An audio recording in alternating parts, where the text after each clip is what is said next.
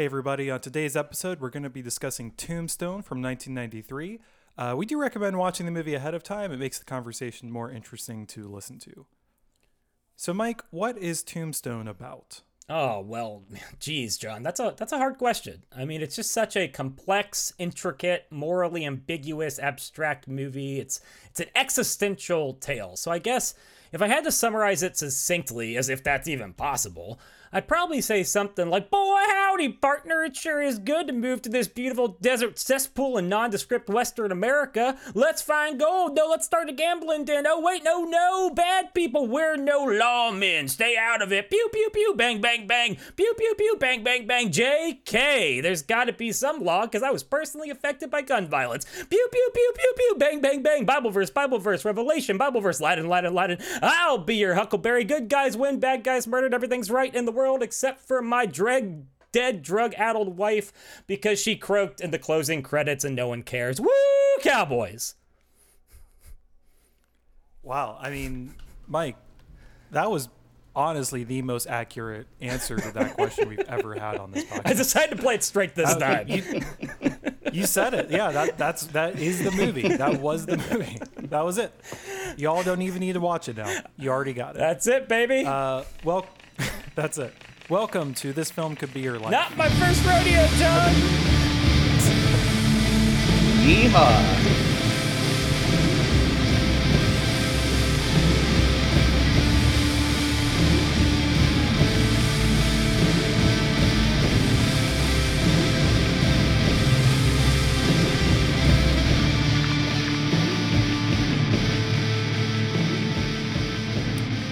Everybody, welcome once again to This Film Could Be Your Life, a movie podcast where two friends take the movies that they love way too seriously. Uh, as always, I'm Jonathan Divine, joined by my friend Mike Overstreet. I'll be your Huckleberry, John. You get, you can't, you already did the the Can't bit. stop, won't stop. We're also joined this week. We're also joined by a friend of the show, Nick Piepmeier, previously on the uh, Spider-Man Into the Spider-Verse episode. Thanks for joining us, Nick. Glad to be here. Woo! I thought about Thank you, going. and- and- say when. I was I was just about to say thank you for not doing a cowboy bit as your intro. Too bad. Sorry, I'm gonna be a bad guest. Burned all of your goodwill. If it's not obvious, uh, you guys should know because Mike told you the whole movie. We are discussing Tombstone from 1993, an American Western film directed by question mark George Cosmatos. We'll get into that. Doubtful. Written by written by Kevin Jarre. Uh, stars Val, excuse me, stars Kurt Russell, Val Kilmer. Almost put Val Kilmer's name As first you there. should have. Anyway. As maybe you should. Michael Maybe. Biehn, Powers Boothe, Robert Burke, Dana Delany, Sam Elliott, Stephen Lang, Bill Paxton, Jason Priestley, Michael Rooker, Billy Zane, uh, Mike's favorite, Charlton Heston. Uh, just a great, great, great I uh, love cast. We'll get to that in a second. Always have. The movie is loosely based on real events that took place in the 1880s in southeast Arizona, including the gunfight at the OK Corral and the Earp Vendetta Ride. It depicts several Western outlaws and lawmen, such as Wyatt Earp, William Brocius, Johnny Ringo, and Doc Holliday. It was a success and has become a cult follow, excuse me, a cult classic since its release. Uh, when we talk about movies on the podcast, we usually start with our own sort of histories with these movies. Uh, Nick is the guest of the show. I'm curious, what what was your history of this movie? Obviously, I think all of us were born in the 90s. I'm going to go ahead and guess you didn't see it in the theater. Is No, I. I, I would have been three, I think, when it was in the theater. So I didn't, I didn't go. Right. But Wouldn't have stopped uh, Mike from taking his. That's guess. right. That's all I'm Hey. saying. that, Amen. that's true. That's true. Um, I definitely did see this movie when I was younger, and it is one of my favorite movies. And I listen to podcasts about like Western history. I like cowboys and cowboy movies. I think they're pretty great, even if basically pretty simple at their core. But uh, I mean, how can you forget this one with the one of the most all star casts of ever? Ever. Yeah.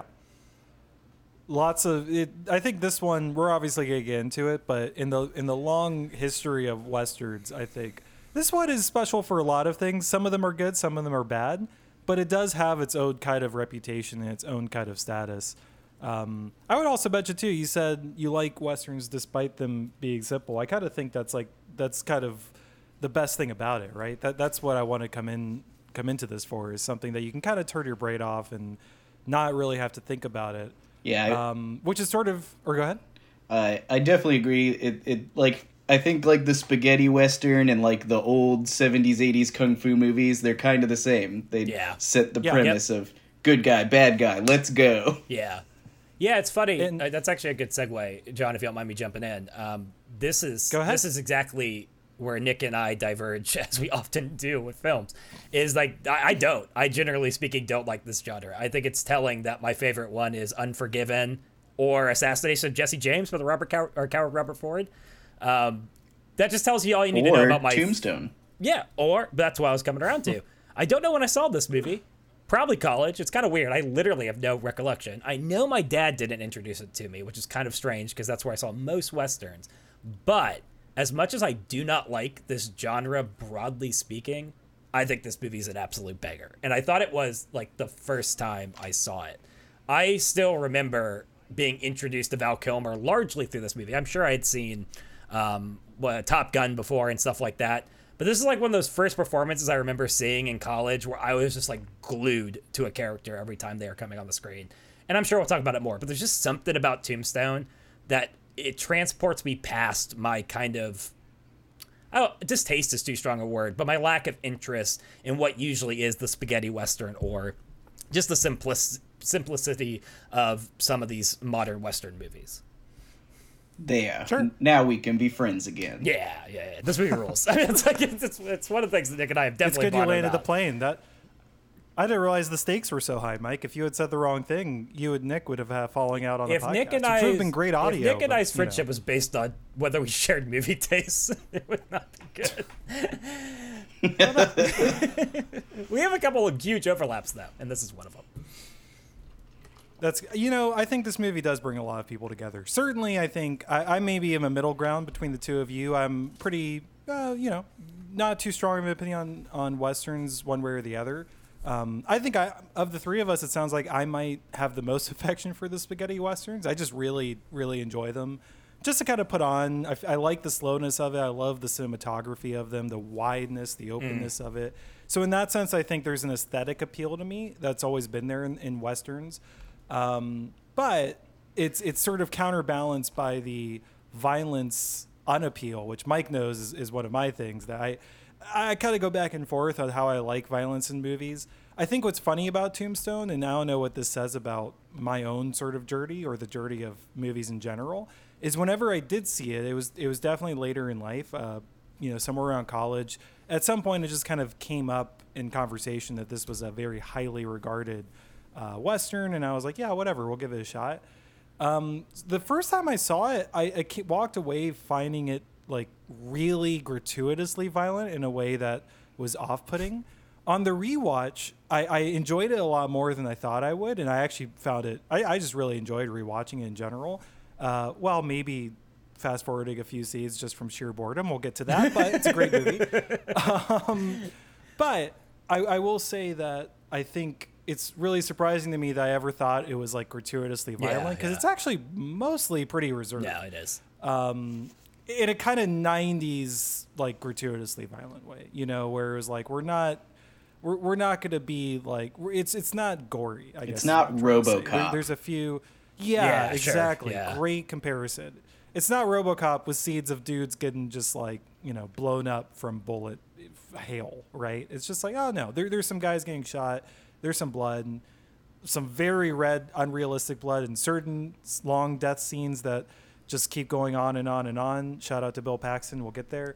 But I think overall, I, I just walked away like, yeah, it's a great movie. It's not, it's an uncomplicated movie, um, and uncomplicated to enjoy in a certain sense, Ki- which is why we'll now devote, you know, one and a half plus hours to talking Yeah, about yeah. it. Can I ask? Can I ask y'all a question before we get to the categories?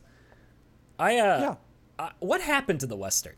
You know, I don't think we've really had a big western film since Assassination of Jesse James, and even that wasn't a box office success. Uh, you know, like what happened to this genre? Why do you think it fell out of vogue? I mean, I was gonna say like, is John Wick the new western or the modern western in terms of like the duality it creates and the showdown scenes and and those kind of cinematic uh, excesses? But But uh, yeah, it just feels like this was a staple of cinema for a very long time, and now I can't remember the last western that came out. I mean, I think it's a really good question. Uh, I, I'm curious what Nick's thoughts are. I, I would just weigh in real quick that I think a huge component of that, Mike, is that the building blocks of westerns never actually left. I would say, and at a certain point, while the scenery of it, I think maybe got a little bit, a little bit old feeling and a little bit stale. I think a lot of filmmakers just took that DNA and it became one of the most cross applied sort of storytelling approaches. I think, especially if you consider prestige television in the last like 20 years, you know, going all the way back. The could Justified and stuff like all, that. Yeah, yeah, yeah. Well, it- and even like outside the setting, I think you could make a strong case that's one of the most influential genres if you think of like Breaking Bad or even The Sopranos, anything with an anti-hero at its heart, Hmm. I think in a certain sense owes something to to the western genre. So I would say like for me, it's not that I ever died, it's just that we became a little bit over the setting to a certain degree and had to find ways of, of mixing it up. Yeah. Um, is, is how I would look at it. Nick, do you have any thoughts on that? Yeah, I think 310 to Yuma, the Oh, remake, yeah, was the movie last one that I remember being like the the big box office western. But maybe it's because like in the 50s through the 90s, there were people tagged like Sam Elliott is the western yeah, actor. Sure. Yeah, yeah. The western. Like I don't maybe it's because people don't get tagged the same way where maybe back then you used to be like you're the western guy, you're the white hat, you're the black hat, do the thing. And uh, maybe we're just farther removed from the the West being where like the American legends are from, and we got Yeah. past mobsters and we did all that. So maybe it's just a shift like that. I think we'll probably still see westerns, but we don't have people that are like the old Clint Eastwoods and Sam Elliott's and stuff that are like the Western guys to keep making Western movies. Can I can I share Yeah. a, a harrowing thought that just popped into my head that I'm not sure if this is true. This is very half baked. um, is it alarming Go, go for it. that this framework is now just usually done in movies set in the modern day or in the near future? You know, if we're looking for like a lawless, Yeah. Horrifying place where like you need someone to come with a gun and stop the bad guys, like it's just now just kind of like set in Detroit. I don't know. That just like popped into my head. It's kind of alarming. Yeah, we're a half step from Mad Max, baby. Yeah, Mad Max. That was actually the first thing that came to my mind was Mad Max. So I was just like, yeah, that's like a western set ten years from now or whatever. Set I don't know tomorrow. if, uh, I don't know if this is too real too fast, but there's a amazing YouTube uh, essay from this guy that, that named Jacob Geller who makes this amazing work, and he just had uh, uh, an episode a few weeks ago titled "Art in the Pre-Apocalypse," no. talking about art right now. oh no. and it's it's actually extremely good high recommendation he talks a lot about video games that's his main focus but he he dabbles in a lot of other things uh, so i don't know i've been thinking about similar thoughts too mike we should all get here. hockey pads. I'll be, I, i'm ready for the mad max world i think i can i think i'll survive well there um, Mike. Also, I was going to say, No Country for Old Men Yeah, is also a western. Good call. So just throwing Good that call. out. Good call. Yeah. Oh, they, they've and always, so dude, you know they're always kind of in Your and out. favorite, True Grit. Boom. Sorry, Your favorite movie, True Grit. Boom. Ah. Jeez, Jesus. How dare you bring that up on this podcast? Nick, what do you think about True Grit? Don't answer, The it's a Coen trap. brothers. Well, I can tell you that I didn't like No Country for Old Men, Oh God. so I'll Jesus. just deflect. That's Alright. a way hotter We need to move on. Oh, that was Move so on. hot, I wasn't even ready for Move it. on. Uh, you know, Nick, Nick, I, I, I want to invite you back for the No Country podcast just In. to see the sparks fly. In. I'm just gonna. It'll be, I I'll might be like. the- I haven't seen it in a long time. I might like it now. I'll be the referee. I'll just let you and Mike in the in the ring. We'll just we'll just let this one. Just play out. imagining Nick being like, "Well, it's no green berets or something like oh old like." It's a, Commando is a much better example of an American hero. Oh no. Okay, I'm in. Book it. Book it. Tough times. Okay, so uh, the way we talk about the movie in this podcast, we divide the discussion into a few different sections. We're going to start by talking about why this movie works, get into what maybe holds it back, talk about some stray thoughts we've each prepared, and then much later have a discussion trying to dive a little bit deeper into some of the implications of the movie. Uh, but we start with what works. And I think there's quite a lot that we could talk about. We'll just kind of go around and get everyone's different thoughts. Uh, I actually want to start the first thing that I had written down, and I don't want to go too much on a tangent with my setup here, but I, I think there's this really interesting thing you see in a lot of artistic mediums when there's a huge technological advance, um, you know, like black and white movies into color movies, uh, 2D gaming into 3D gaming. And then I think in the 90s to 2000s, you have this practical big budget filmmaking transitioning to digital big budget filmmaking. And what often happens in that transition is that the production values sort of regress in terms of timelessness and in terms of watchability because the new medium is so different that you have to learn all of these things, Yeah. right, to be able to manipulate it the same way as um, the what you were used to, to working with. That's a lot of setup to say. I see this movie as one of those like pinnacle '90s um, production, practical, big budget production movies, right? It's got, you know, obviously, I don't think there's any digital effects in the movie. Probably there might be a, a, some small things, but probably not. 1993. Uh, it's just so physical, I guess, for lack of a better word. There's a physicality to it. Everything looks real. There's these huge, huge, huge wide shots of the landscape and horses riding in front of them, and it's all a little bit hokey, a little bit romantic, but that still works on me just because it's so unique, right? In the last 20 years, you know, as often as not, we don't make movies like this anymore. And as much as like, you know, just to be clear, I think digital filmmaking did catch up in the last 10 years. Sure. We're, we're all, Yeah, we're yeah. again seeing really like, like visually splendid things. But uh, does, does that comparison make sense where it's like, you know, you have that 15 year, 10 or 15 year dark period where we just lost a lot in terms of our big budget filmmaking. And this movie is, is again part of that group that is just so it just makes me nostalgic, I guess, for that that like very, very solely practical filmmaking. It's so good at that. And um, I'll stop talking, but really quick, when they go into the town and even just like the camera going around Tombstone, and I'm just saying they're like, yeah, they built a town Yeah, man. right? That's what you're looking at. You're just looking at the town, and they don't do that anymore. So I kind of I miss that, and there's a there's a lot to that that I think is actually really, I, I really like seeing um, now. You know, especially nowadays. Any thoughts on that production design in general? Yeah, I mean, I on one hand, you could talk cinematography because I'm with you. The, the sprawling shots. I mean, this is what Yeah. makes the western, right? Um, if I go to a western movie and it does not have some shot of like Utah, you know, in a sprawling landscape at sunset, I just don't like don't I don't care.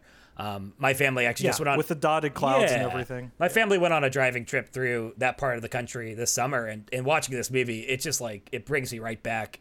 And this is one of those movies where they shot it on location right where they needed to. They didn't skimp on that stuff, and you could tell it adds so much. It makes it so timeless. It's so beautiful. Um, but yeah, I think we often, you know, outside of the movie Parasite, John, we rarely talk about set design, and this is one of those movies that is so well designed in terms of yes the, the set but also costuming and, and props the whole production design of the look of the film is really awesome it's just really good in fact there's an amazing wiki quote i just want to read real quick and then i want to hear what you have to say nick but i'm just going to read this straight Cosmatos was highly focused on accurate historical detail, including the costumes, props, customs, and scenery to give them authenticity. All the mustaches in the movie were real. They just don't make films Now like they you're used to, talking. Oh boys. yeah, the mustache thing. They don't make Now them you're like they talking. used to. But yeah, Now all you makes it feel digital very effect modern. mustaches out of movies. I know exactly. They make them green and take away their mustache. But How far have we fallen? Yeah, but- the mustache thing is like actually incredible. It It is is. because there's a lot of facial hair in this movie. I kind of don't believe it, but I don't but it is. Hey, oh, side tangent. Did you know that mustache song from A Thousand Ways to Die in the West is a real song? No, that's fantastic. that's funny. I did it. I've never seen it. That's Ways to Die the It's not great. Is that a recommendation? It's not great. Is that a recommendation? great Okay, that's not a recommendation. Nick, do you have any thoughts on the production design uh, or the '90s fil- practical filmmaking? This does feel like one of the most distinctly 90s movies, but not in a bad way. Yeah. Yeah, Like, it feels agree. like this was when they really nailed it and then it went downhill. we but lost the plot maybe as the as the decade went on, but yeah, at the beginning. but they're they're doing pretty good. I like all the practical effects. Mine I know the blood you're talking about that just kind of looks like weird gel blood, but Yeah, especially given the fact that he's in the rain. and Oh, it no. Doesn't. a lot that I don't buy No. about that seed. Yeah, But uh, we'll get to that. the actual set design, they're really riding horses. They all have their six shooters and, and big hats. I think they nailed it. The, a bunch of it takes place in saloons and pool halls that are all made of wood. They they invoke what you think of the Western being. Yeah. And, and and just as one small thing too, you kind of mentioned a little bit, but costuming also is incredible Oh, it's throughout great. the movie. Yeah. And um, I think it might have been nominated. I'll have to check that. But yeah, I, I think the production's incredible. Um, Nick, actually, what, why don't you go? What what uh, what do you have for why this movie works? So I know the director actively made it. So traditionally in westerns, usually the John Wayne and his crew wear the white hat, and the bad guys wear the black hat, and that's how they started. So the director made the choice to identify the bad guy gang with the red sash, and I think that was really smart. It got you on board immediately.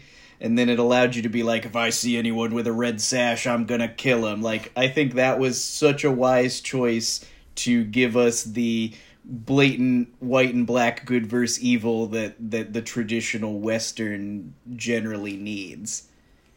Yeah, I think Yeah, I, I, think it's yeah. it's. Go ahead, Mike. No, yeah, I just think that's smart too because like whenever I watch those old movies, it's like, man, it sure is convenient that like, you know, people are wearing color coded like full outfits. Like, where'd you find a white suit in the Wild West, right? Um, and this is just like a much smaller way to do it. And it feels like almost a more grounded way to do it in a way that actually like probably happened, which is just, hey, the ones with the red bandanas, that's the bad guys. So there is like there's a way in which it does the clear delineation between the two without making the bad guys seem almost like inhuman in their absurdity in terms of costuming. Does that make sense? And it lets Yeah. each one of the bad guys be a different character, Yeah. not just a black hat. Absolutely. Yeah. Yeah. That's cool. and I think the characterization, the different characterization of all of the, you know, so many of the bad guys, so many of the characters in general, is is such a key part of making the movie feel so big in scale, right, and so grand and everything. Um, so that's so important as well. Um, I so badly want to talk about the cast just based off of that line. Is it okay if we can we dive? I'm can we dive? I'm upset there? this wasn't the first thing that came up, but we can move past it. I'll forgive you. I mean the I mean I think it takes the the reason why Mike is because the movie has a, I think at least two or three scenes before we see uh, Val Kilmer and really that's the point at which you have to start Yeah. talking about Yes. the acting of the movie. I'll be your Um, Huckleberry. I'll actually let Mike. Would you actually like to go ahead and, and start off the conversation about the cast? You can start wherever you want, but Oh, kind of teed you oh come on. the- Yeah. Well, I'll start wherever I want. Oh, let me talk about Michael Biehn. I mean, I love Michael Biehn in this movie, but no. No, we're going to talk about. How dare I you. know. Yeah. We're going to talk. He's a hey patron saint of this podcast, Michael Biehn. Uh, but yeah, Thank you, Val thank you. Kilmer as as Doc Holliday, just like my God, this is this is Heath Ledger's stuff in terms of like holding a screen whenever someone is on it. This is this is all time performance kind of stuff, and I think he's far and away the best part of the movie. Um, I have a couple of just lines just to throw out there that captures the swagger, that captures the line delivery, that encapsulates the way in which he is the classic anti-hero, but he is so charming and he's so deceptively cruel and so dangerous. Like he's a he really is almost like a like a jackal where he's like smiling at you, but you know there's death right around the corner. And Val Kilmer just embodies it in almost everything he says. Like even the silliest moments flipping around a, a tin cup like overflows with menace, right? Um, and yet he's also a hero. Yeah. And I think that's just such a hard uh, razor's edge to watch. But yeah, just a couple of my favorites. You know, there is the amazing line at the opening scene with the poker where he says, "You know, Ed, if I thought you weren't my friend, I just don't think I could bear it." Right? Um, that cracks me up when he's talking to Billy Bob Thornton and says, "Oh, Johnny, I apologize. I forgot you were there. You may go." awesome. And then a one that I would never try to parody myself that we'll just have to cut in here, John, is the classic, most famous, most amazing line of the movie. I didn't think you had it in you. I'm your huckleberry. Why, Johnny Ringo. You look like somebody just walked over your grave. Fight's not with you, Holliday. I beg to differ, sir. We started a game we never got to finish. Play for blood, remember? I was just fooling about. I wasn't. Yeah, I mean, it's just like it's. I think it's my favorite Western scene of all time, and it's entirely because of the way that he delivers lines. Like, it's not even an action set piece; it is a talky little monologue, uh, little back and forth. And my goodness, does he hold the scene? does he kill it? I love this man. He's amazing. Discuss. Nick, do you want do you want to take it? I mean, this is probably the best Val Kilmer role ever. Everyone loves I was gonna Doc Holliday. I love. Oh, yeah, uh, yeah. Everyone loves quoting Doc Holliday, especially me. Um, I don't know. Do we? How much? I think everyone's favorite character is gonna be Doc Holliday, and it's not true. close. So It's not. Go ahead. I mean, I I'm I'm tempted to just move to the next character who I really like, but John, go Well, do really some quick- Doc Holliday. Yeah, really quick. I'll just weigh it too, without wishing to repeat too much. I think it just elevates the entire movie. Yeah. I think it's the kind of, it is the kind of weird thing where it's like, you know, without wishing to be too harsh, I think this is very much a B plus movie, and then for some reason in the middle of it is like an A plus all time performance where you just, it's the first thing I think of when I think about the movie. Um, I actually think he has essentially all of the best lines of the movie. It's not close. Mike didn't say my favorite one, so I'll go ahead and sneak that in here. He's talking with some of the cowboys while um, they're contemplating. Or so, he's talking. Sorry, he's talking with some of the federal posse. Um, someone asks him like, "Hey, why are you doing this?" And he says, Wyatt Earp is my friend. Yeah, well, I got lots of friends. I don't. So that's just incredible, so right? I think that's like so much it, from a character perspective. I think it's it's it's good writing. I guess it's worth noting, but he just imbues this this larger than life wild character. Like this character shouldn't work. Should be like overacting central. Like he's sick the whole time. He's coughing. He's dying. He's also the fastest hand. He's also the best fighter. He's also the most charming. He's also the most intimidating. This should be a train wreck, and uh, Val Kilmer makes it the best part of the movie by far. Yeah. So yeah, I think it's incredible. Nick, which actor did you want to do second? I'm, this will say a lot, actually. I'm very curious what direction you would go. Well, I'm not gonna pick a fight with Mike right now, Yeah. so I'm gonna go with. I'm gonna go with. I really like the dude who plays Curly Bill Brocius. Yeah. Powers. I think Yeah. he's. I think he's the better villain of the two, because he's like interesting. I think he's the better gang leader, and like I love the line when um after Wyatt's brother di- after Morgan dies, and he looks at him and he goes, "It's over," and he just goes, "Well, bye."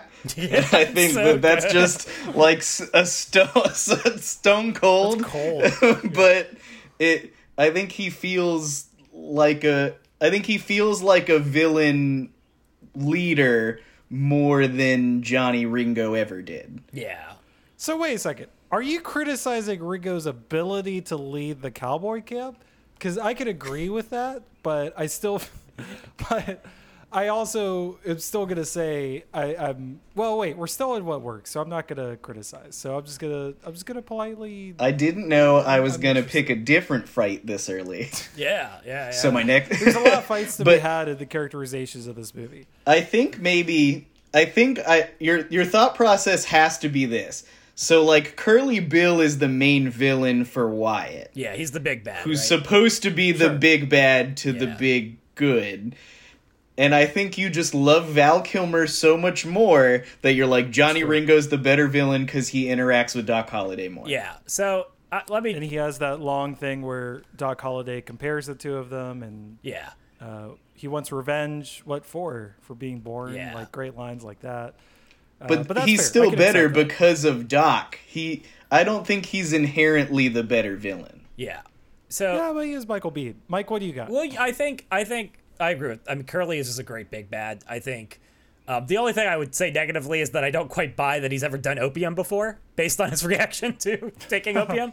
Um, Sure. it's really the, strange. The drug scenes were not. They're in the don't work section. Forgot that. Is that when he uh, goes around town shooting people? yeah, randomly? yeah, just The- not really what first- opium yeah, does yeah. to the mental, the mind. Anyway, um, it was like LSD more than anything. Anyway, um, but I think he's great. I think he's like perfect. He's a good balance of being like over the top spaghetti western villain without being like scene chewy. And and I actually kind of agree with Nick. I think I like Michael Biehn in this movie more, but unlike Val Kilmer, I don't want him in this movie more. Because every time Michael Biehn's in hmm. this movie, my boy, and we'll talk about him in a second, my boy be chewing up the scenery. He be a dog.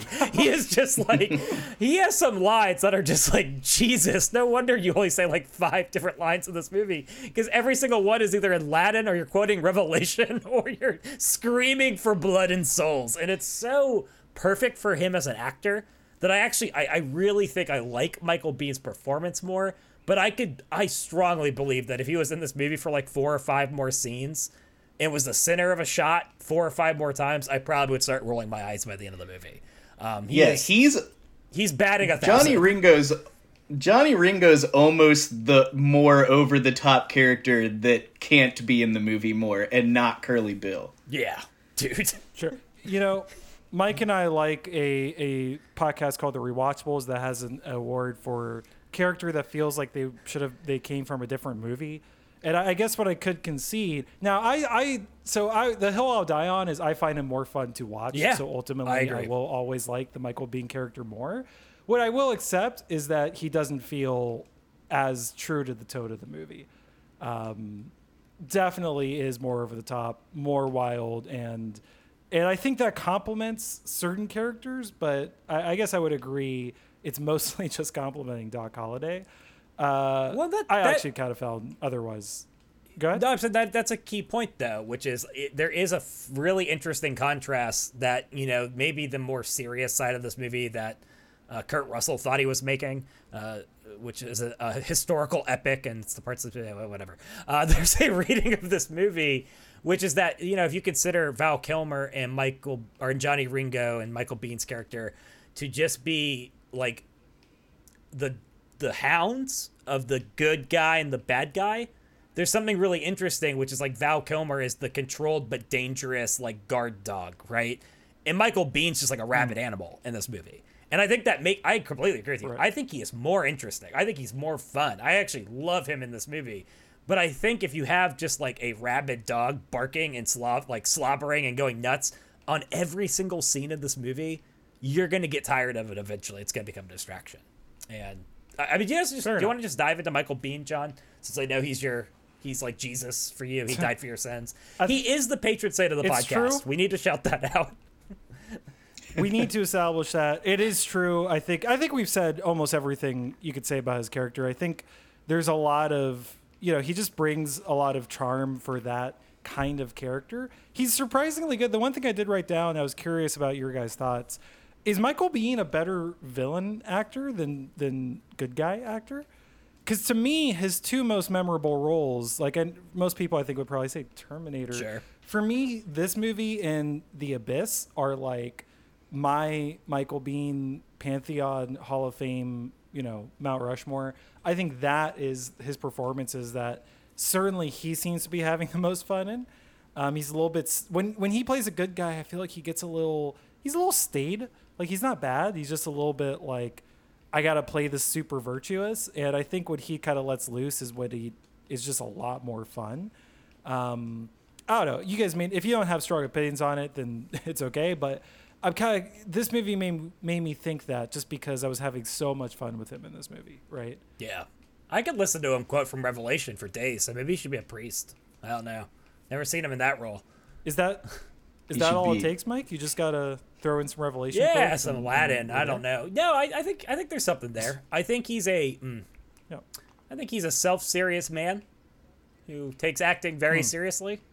Um, I think. Yeah, I don't. You know, I wonder if he thinks he's big over the top in this movie. That's a whole other conversation. I I like him better as a Yeah. villain because it deploys some of his natural unhingedness that from all the documentaries I pick up as being like very innate to him and his personality and just how he approaches like life and cinema. I think it, it funnels that into a way that's like more entertaining. So I think there's probably something Yeah. there. I, I could agree with that. I, I could be on board with that. Uh, Nick, any thoughts on on the Biehn Hive? I think he's a great villain. He's he's a good heel. I like his crazy over the topness. He's even got like crazy looks in his eyes when he's being crazy. He he Yeah. does a good job as the the foil to Doc. Yeah. Yeah. He does do the bugged out thing, the eyes thing, Dude. all the time. Oh my he's playing a gosh. crazy It's crazy. Like that's his that's his like His go-to. go-to. He's like, you gotta be a bad unhinged guy. We got this. Just watch what I can do with my eyes. And bef- now, Um, real quick before I move on, I John, I just need you to cut this in. What do you want, Ringo? I want your blood. And I want your souls. And I want them both right now. I don't want any more trouble. Well, you got trouble! Yeah, so I still think we can get past bugged out Michael Biehn without cutting into that scene because it is like pure important scene. bulging It's eyes scene. screaming Michael Biehn, and I love it. um, honestly, just in terms of cast, like I I don't know if I necessarily need to deep dive on anyone else. I think that there's a lot of really, really good performances in this movie. It's really crazy. I wrote down it's arguably an ensemble cast movie. If you just think about the depth of having like like Billy Bob Thornton is like a bit character, right? He's in one and a half scenes. Thomas Haden Church is just a random kind of cowboy that kind of dies at the OK Corral and has like, you know, 10 lines or whatever. Billy Zane is an actor that gets killed off screen and then we see him and it's super emotional. Do you guys ever it's supposed to remember that Billy Zane is in this movie? Like No. ever? Catch me Once. off guard Okay, every yeah. I'm like what?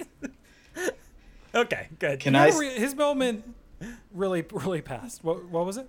I only I do want to spotlight one more actor because we mentioned him Yeah. earlier, and I think it was really smart to have Sam Elliott be the older brother because Sam he's Elliott. the quintessential Western like good guy, and he's the one who starts them back onto the law, and I think that was all really smart to make it Sam Elliott. Yeah.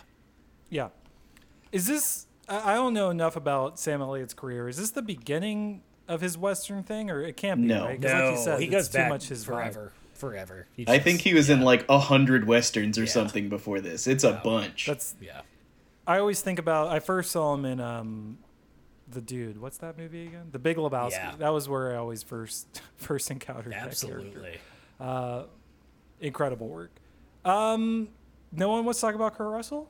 I will talk about Kurt Russell and how good a job I he like did. I like Kurt Russell a lot, actually. I, I'm kind of do, playing up the bit because I know Mike might have some Huh? interesting What? thoughts. Uh, but Nick, Nick, why don't you take us take us into Kurt Russell land real quick? Well, I'm I'm number one fan club Kurt Russell Hive.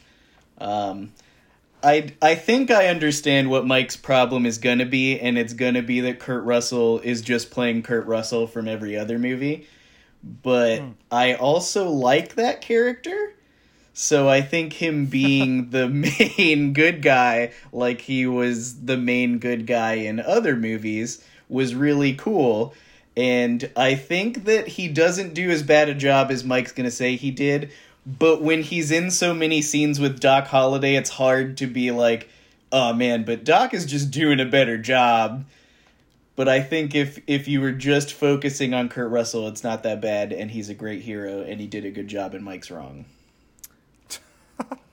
Such a such a uh, pointed uh, argument at the end there. I'll, I'll go on record. I actually really like Kurt Russell. I think he's pretty good in this Uh, movie. I think he has a slightly, I think he has a slightly thankless role because, like, I, I don't know. For my money, I don't think any actor in that part, especially opposite Val Kilmer, uh, is going to be the most enjoyable part of the movie. So the problem is when I'm watching the movie and it's like a heavy Val Kilmer scene, or excuse me, it's a heavy Kurt Russell scene. I'm just kind of saying they're like, okay, I, I get it.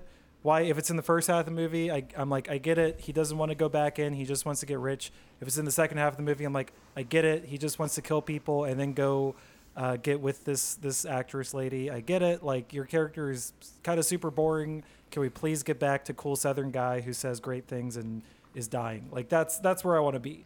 So it's it's not a to me that's not a criticism of him though. I think he's actually playing the part really well. Like I think it's kind of is just that part.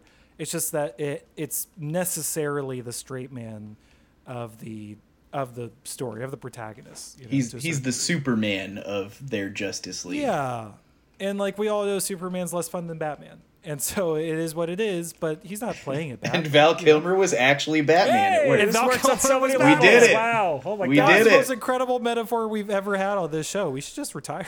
Yeah, let's, the last episode. All right, Yeah. five stars on iTunes, Five and star, we're out of here. And and we're done. Yeah, we're out. Uh, Mike, do you want to weigh in or do you want to save it Um, for, for your what doesn't work? I want to first address the slander of my name that's been taking place, which is that I don't. this accusation that I don't like Kurt Russell. I love Kurt Russell. I think Kurt Mike Russell has always said I is hate great. Kurt Russell, this is yeah. Got a nonsense. tattoo. I think, for the most part, I'm going to save it for the next section because he is not in this section for me. um, I I think on the rewatch, what I will say is that both him and Bill Paxton, and this is telling that both of these both of these actors I love, and I would say of their good movies, this is my least favorite performance by them. Um, And I think both it comes down to the writing of the film more than the performance. Though Kurt Russell, I think there's a little something else mixed in there. I'm not entirely sure. He knows what movies he's- in on e- half the scenes that he's showing up. So we're gonna talk about this more in a second. I like Kurt Russell. I like Bill Paxton. But you can Yeah. feel that there are different desires for what kind of movie this is at uh, play in the production of it that I think comes through particularly in Kurt Russell's character. Sure.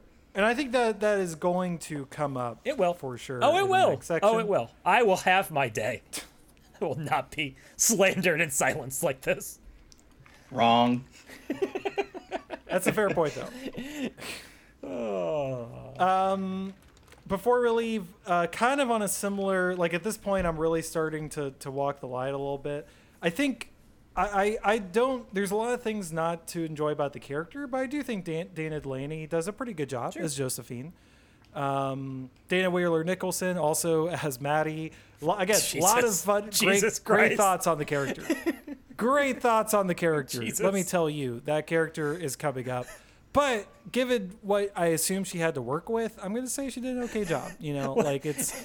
I'm grading on the curve of how the character is written and feeling like I don't think anyone could have written that could have played that character very well, which we will get into. No, she's designed to Um, be unlikable. I think. Yeah.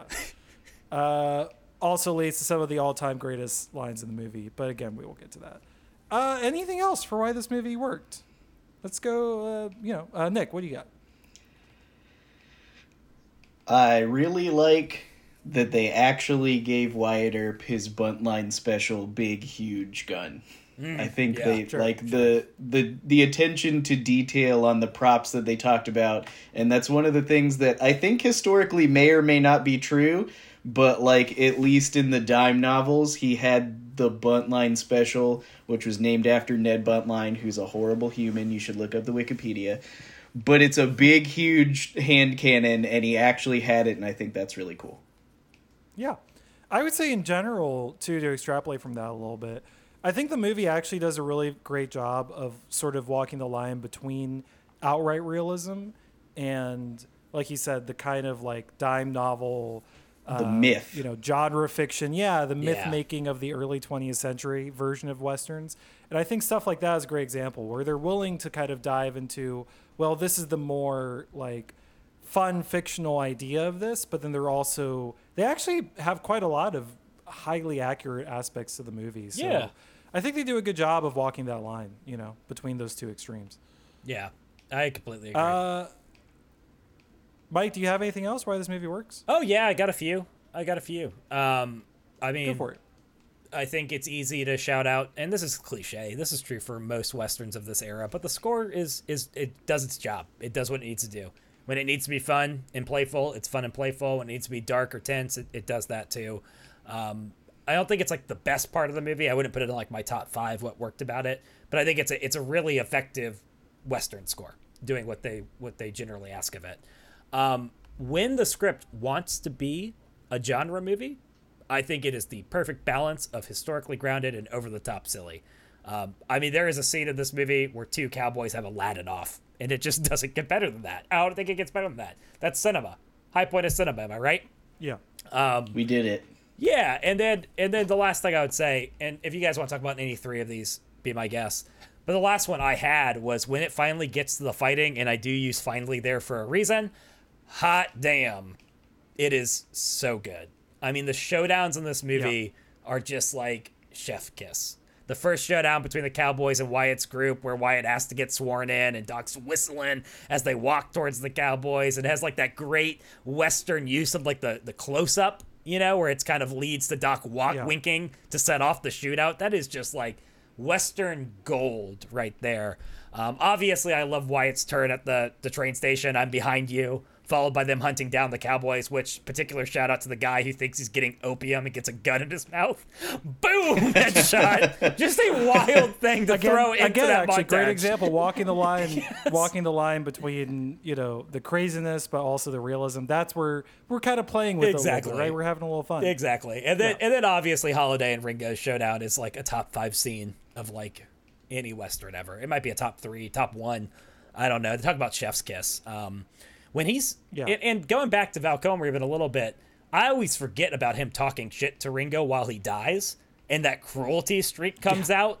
Ooh, it is just it's just a perfect scene of characterization and action. So yeah, I just love it. I don't know. Those are the big three: the score, you know, the script, and then the shootouts are are all things that stick with me when I come back to the film.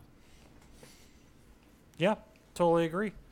Uh, Nick, do you have anything on that or anything else for why the movie works? Yeah, I, I think I think the especially the main I'll call it the main three fights, which is the OK Corral shootout, which it really focuses on Morgan, who looks super nervous because they talk. Everyone else has killed somebody, and they're like, "You don't want to know what that feels like." And then he goes through his, "Oh man, this was actually terrible."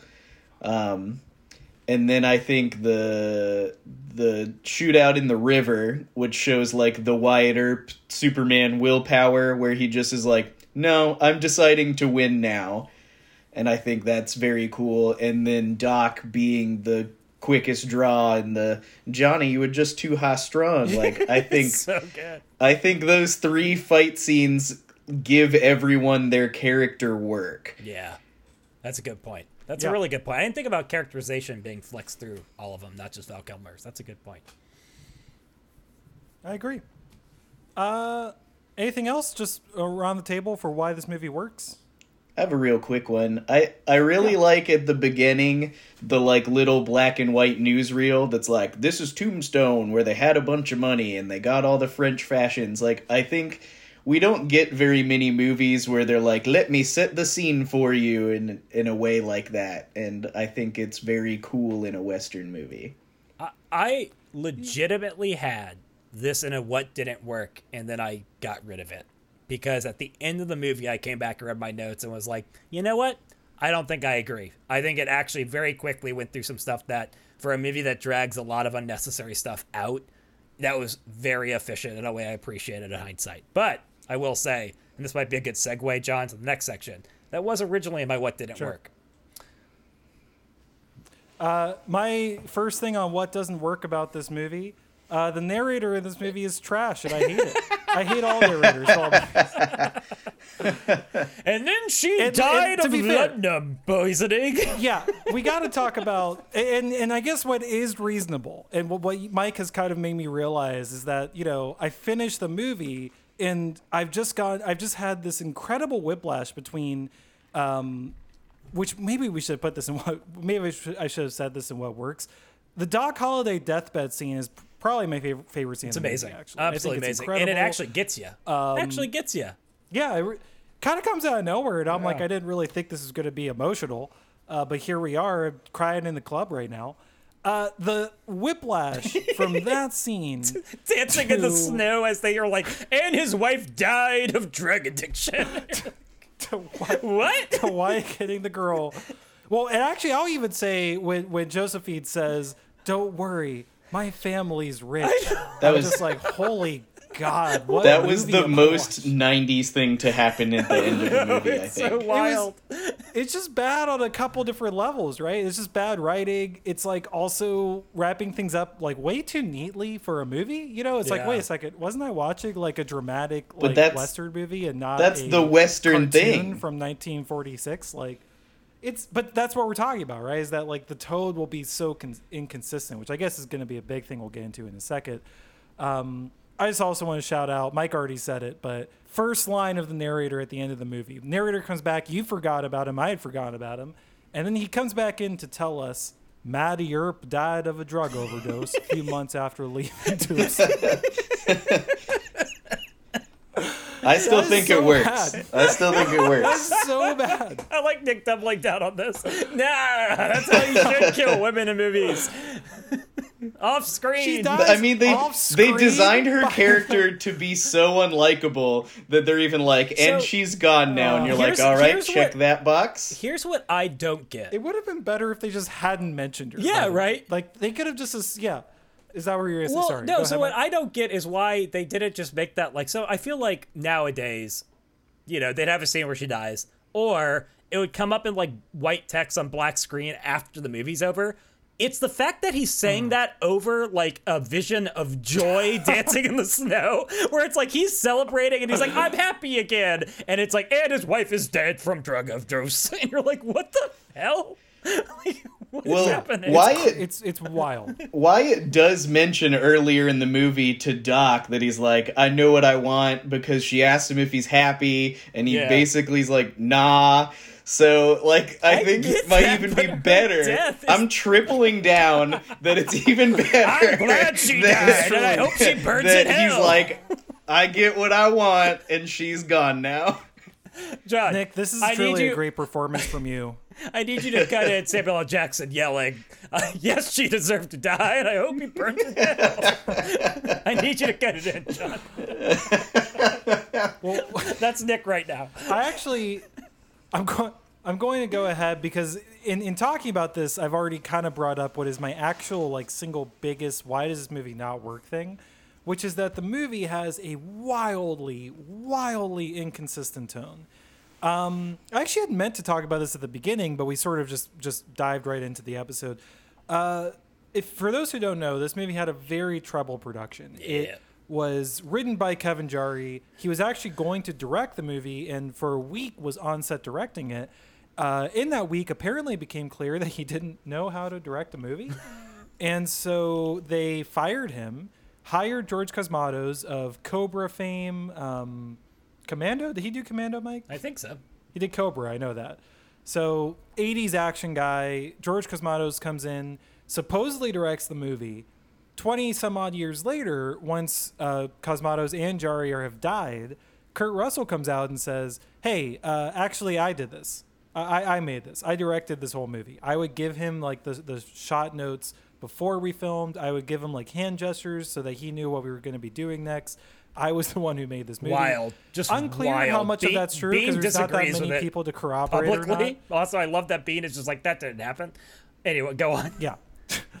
I love the idea that Biehn's burning bridges at this point Yeah, in his career. still doing you know, it. It's just like it's yeah, it's still man, you gotta love him, but so it's tough sometimes. real quick, one cor- one Um, correction: he did not do Commando, but he did Rambo: First Blood Part Two, Cobra, Leviathan, Tombstone. Those were, that was his run, which is a Oh, okay. great little action run. It's a good run. Yeah.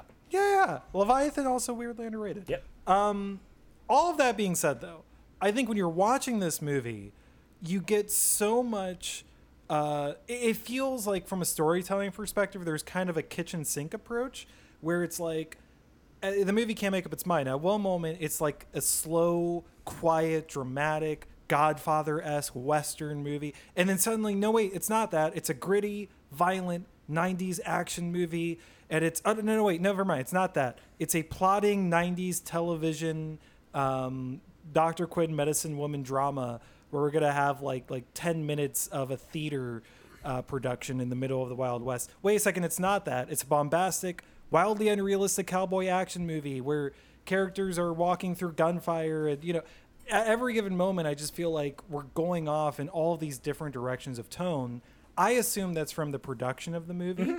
but it, it, it sticks out to me when you're watching it. I feel like it's very jarring sometimes. I think the last scene is the worst example of that. Yeah. But it comes up throughout the movie a lot where where one moment it'll be this kind of tone and then suddenly you're thinking, wait a second, how did we end up here? Where there's a melodramatic death scene that's going on way too long and it just it's so unknowing of what it is, if that makes sense. It, it it's not very cohesive as a single product, which kind of is fun, but ultimately I think makes it worse than the more cohesive v- vision of the movie would have been. Um, any Mike, I, I know you agree with me on that. Nick, wh- where are you on that? Do you do you agree? I think, y- yeah. First, yes, I agree. I do think that maybe some of the tonal problems are this movie feels like it has a burning desire to pay off absolutely everything it set up. Yeah. like the thing Dude, with Morgan. Earp, where he's like, "Do you believe in God? I heard you see a light at the end of the tunnel." just Even to Billy pay Zane that off in a really this long Yeah, like, ah, innocent Billy Zane dead in a coach. And you're like, I forgot about you. What? Innocence lost. go on. Sorry, They Nick, do the on. Book of Revelations at the very beginning, which is cool, but like they just have to pay off everything. Have to. I cannot believe they had him say it again. Like Wyatt Earp say it to the camera at the end. Ah, it's so dumb. Anyway, great opening. Horrible callback. Horrible. Yeah. You don't like Yeah. the "And Hell's Coming with Me," Kurt Russell. I wish it had been one or the other. I don't like that they have Billy Zane like quoting the verse that it's from in the beginning, just for him to like coincidentally bring it up again like two hours later. I I wish it had just been Kurt Russell saying it. Quite frankly. I, um, I will say that from the rewatch, I forgot about that first scene in Yeah, Mexico. yeah. So I remembered the Kurt Russell, I'm coming and hell's coming with me, and I was like, oh, that's really cool. It's the best, and then yeah. this time, I more noticed their like burning desire to be like, well, we put this T ball on the tee, better hit that later. He's the apocalypse. Yeah, yeah, yeah, yeah. I think it. I think there's so many things like that that just feel very ham. It's it's like a very ham-fisted approach to thematic storytelling, right? It's like we need this to be a theme of the movie. Okay, let's make sure a character says that exact line earlier in the movie, so that right. It just just feels a very haphazard. Um, Mike, do you have anything else to throw out on that in terms of the tone of the movie? Well, I think, uh, yeah, I think Nick. Honestly, that's to that part of it the best in terms of the idea that there's. It's just really trying to like tie everything up too neatly, thematically in a weird. It, it's weird. I don't really get it. Um, I, I definitely think the most obvious one for me is that it just can't decide if it wants to be like an epic, like a romance epic, or a spaghetti western. Um, every Yeah. romance scene in this movie, every romantic conversation is just weird, out of place, awkward, um, Yeah. long. Like, it, and it makes sense if it's long in like a you know a Gone with the Wind or something like that, right? Where you're gonna have these people like kind of romancing each other for a ten minute scene because it's a four hour movie and it's trying to capture like fully a place and a time and embody it and all this stuff and and I mean I hate that genre mostly anyway. Just epics aren't really my thing. But when you're kind of like doing that style in the middle of a movie that like again has a scene where a guy puts a gun in his mouth thinking it's an opium hose, um, I just don't really know what's going on. I don't really know how to feel. Yeah. It's confused, uh, and it doesn't help that like I think. And this is the last thing I'll say. It does not help that the parts of this movie that I love so neatly and completely fit into the spaghetti western bucket, and the parts that I don't like so neatly and completely fit into that other genre bucket. Um, it's it's Yeah. almost like you're just like, dang it, I wish you just cut out one third of this movie and it's perfect. So, yeah. Sure. Do you want to go ahead and keep going, Mike, on whatever you have for what doesn't work? Um, I think sorry, go on, Nick. Yeah. I I think I I know where he's leading you, but I got, I got a spin on it. Yeah, go ahead. Th- You're gonna say you're gonna say this movie's too long, and I think that it is both too long and not long enough, and I think that's because it didn't pick what kind of movie I it wanted to be. completely agree with you, Nick. Amen. Yeah. Amen and amen. Um, but Like yeah. it's 40 minutes too long if it's just a get in get out this is an awesome western and then when you finally get to the revenge ride of wyatt earp it's all like eight second montages of him dismantling the cowboys you're like this should have been three movies Yeah. i don't know like you just didn't pick Yep. Case in point. It, it goes back to that misunderstanding and inconsistency. Yeah, Absolutely. Go ahead, Mike. Case in point, the first shootout is an hour and 10 minutes into this movie. That's insane. Doesn't make any sense. Uh, There's a lot of shootouts in this. Yeah, It's, Yeah. it's it's just like, what are we doing here? Yeah. And I mean, Totally it even goes back to the monologue thing. If this is an epic, you know what they're going to do? They're going to show you what he's monologuing about. There's going to be a scene where the ex-wife dies. There's going to be like all these like these characters getting wrapped up because their stories were told and like Nick is saying it's an hour longer. And I actually think that works. Uh, you just have to pick a lane. And it, it, it it's this movie falls apart. And I don't want to say falls apart because I love this movie, but it's weakest when it's trying to like straddle both those lines, and I, I just don't think it does so well. Um, you already mentioned Bill Paxton, the, the him talking about dying and death, and you're just like, I, I think one of the most interesting parts of this movie is that he raises like the horror of taking a life, but this movie doesn't want to grapple with the horror of taking a life at all outside of that one comment. No. Like it's not interested in that Not like interested the in the moral yeah. ambiguity of that at all. So you're like, why did you bring it up? It's just strange, man. It's strange. Yep. Uh, as long as you mentioned Bill Paxton, I just want to throw out there Bill Paxton is one of my all-time favorite actors. I love that guy. I love so many movies of his. Mike already said it. This is maybe my, my least favorite Bill Paxton performance.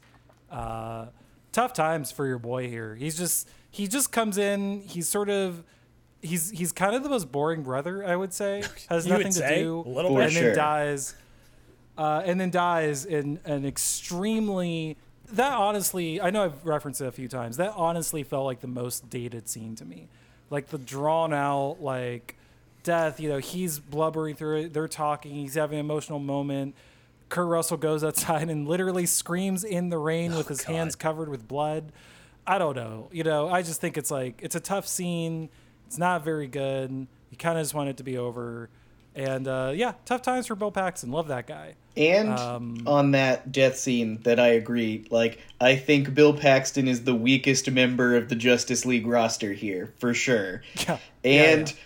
when we talked about how good the practical effects were, that rain scene, you can tell they're just bad. hosing right over him and like Yep. 10 feet back. It is not like raining they're at all. yeah. Yeah. It's the tiniest little cloud right over Wyatt Earp so he can cry with goo blood on his hands. It is. It is a little bit. It's it's tough for me because I went on this like four paragraph rant about how great practical filmmaking Yeah, is yeah, earlier, yeah. but this is kind of the drawback. It's it, like- is you have scenes like that where it's, It's like that ooh. scene and when they turn and look at Doc Holliday and he has like vampire blood down his face right before he falls off his horse, and you're like, "What the hell, dude? Yeah. Is that Jello? Did you guys glue Jello to his face?" Like. Not so sure about those. uh, tough times. Mike, do you want to do you want to go from there? As long as we're talking about some of the performances and uh, and do your do your boy Nick dirty real quick and just uh, you know hate on hate on a, an American institution. If you just want to go for Kurt it, you- you can do it Russell real quick. I'm giving you the is space. the worst actor in the history of Hollywood. no, it's not what I feel. I'll be the bad guy though. I'll say it. I'll say what you two are too cowardly to say. Um, I don't think he's good in this movie, and I'm not convinced he's in the same movie as the rest of the cast. I I think like him and Bill Paxton are off making one movie, and everyone else is making a different movie. And the the movie that Kurt Russell thinks he's making sucks. It's just not good. It's like it's it's romance focused. It's it's morally ambiguous. It's not interesting. It's not fun. Um, I think he's too stiff. I quite frankly, and this is shocking because Kurt Russell is one of the most charismatic actors of the '80s. He is not charismatic in this movie.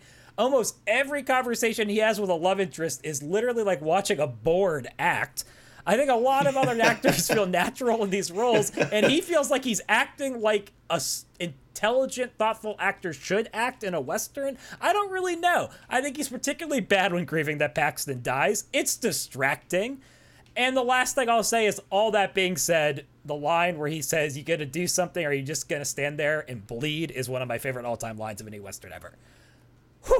Yeah. Also, Done. shout out to, and it's weird we're talking about positive things now, uh, but shout out to, because we may not have even mentioned it in what works, but uh, Tell Them I'm Coming.